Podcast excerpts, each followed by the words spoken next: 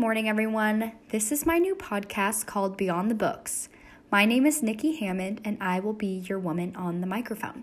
As a future educator in this diverse and changing world, I believe it is important to keep up with the times and trends, but also know what doesn't work for your kiddos, or simply staying true to your teaching style.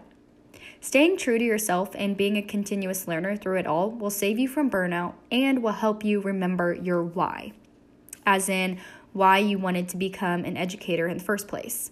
Maybe for the next episode, I will have you guys write in what your whys are and share them on the podcast.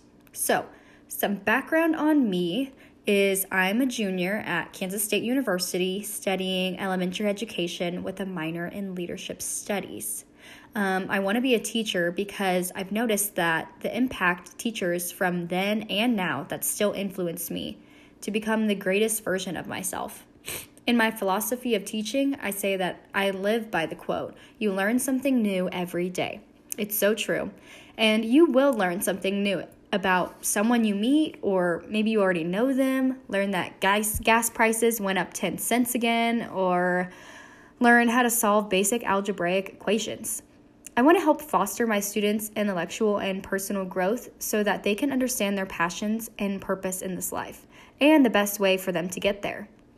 Every person's story is unique, worth exploring and sharing. So, once again, welcome to my podcast, Beyond the Books, where we together will help stu- teach students beyond the books.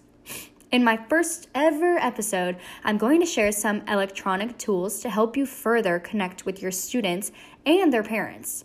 I will be sharing one app, one website, and one teacher blog that you guys could possibly use and learn from for your classrooms. So let's get started. The app that I recently discovered that I love is called Remind. It is accessible through iOS and Android devices. While researching, I learned that Remind makes it easy for teachers to communicate with students and their parents in real time outside of the classroom. You can make class announcements, initiate group chats, or contact people privately through the app. Your messages, which can contain files, images, and links, can even be translated into more than 90 languages, making it possible to communicate with parents who are non native English speakers, which is awesome. You can also see who has not read your announcement yet and share flyers or handouts with parents through this app. This app was literally made for educators to help make communicating with students and their parents easier. So, I 100% will be using this in my classroom. Moving on to the educational website. The website that I have always been a huge fan of and have found so useful is khanacademy.org. The website offers free online courses, lessons, and practices. I have seen my professors use this website through videos to help educate us, and even when I was little, we used this. So I've always learned a lot from them. The videos are not boring and not too extensively long, so your students won't be bored out of their minds. Even hard concepts in math are broken down so simply that it's almost crazy how hard you made it out to be. One of the great things I learned from exploring the website was that it is a personalized learning. Um, Khan Academy says on their website students practice at their own pace by filling in the gaps of their learning, then accelerating it. Khan prides itself on the ability to teach anything from science to grammar, history, and even help you practice for the SAT you can either get onto Khan's website, which is Khan Academy, K H A N, dot org, or look up any of their videos on YouTube. And guess what? It's all free. the last tool I will be sharing is a teacher blog. The website that caught my eye and thought you all would enjoy is called Learning in Wonderland. The author is known but is unknown, but I do know the author is a woman because she calls herself she. You can easily access her website by going to learninginwonderland.com.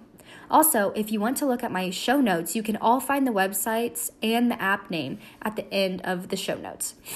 In her teacher blog, she, of course, has an author section, which I always enjoy looking at because I like to have a little insight into who I'm taking advice from.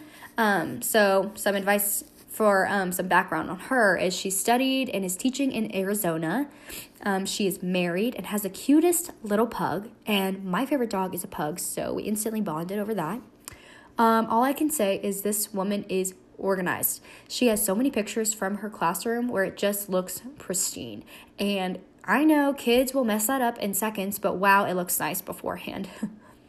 Learning in Wonderland offers educators educators classroom management tools, how to set up and maintain giving out classroom jobs, and free printable sheets for desk names, and seriously so much more. She also shares her YouTube channel, Instagram, Pinterest, and Facebook pages if you're hungry for more educational tips and tricks. All right, guys, I said I was sharing an app, one educational website, and one teacher blog, and I fulfilled that promise. I hope you enjoyed my first ever podcast and hope you check out these tools to make your classroom awesome. I'll talk to you guys next week, same time. Thank you for listening to Beyond the Books.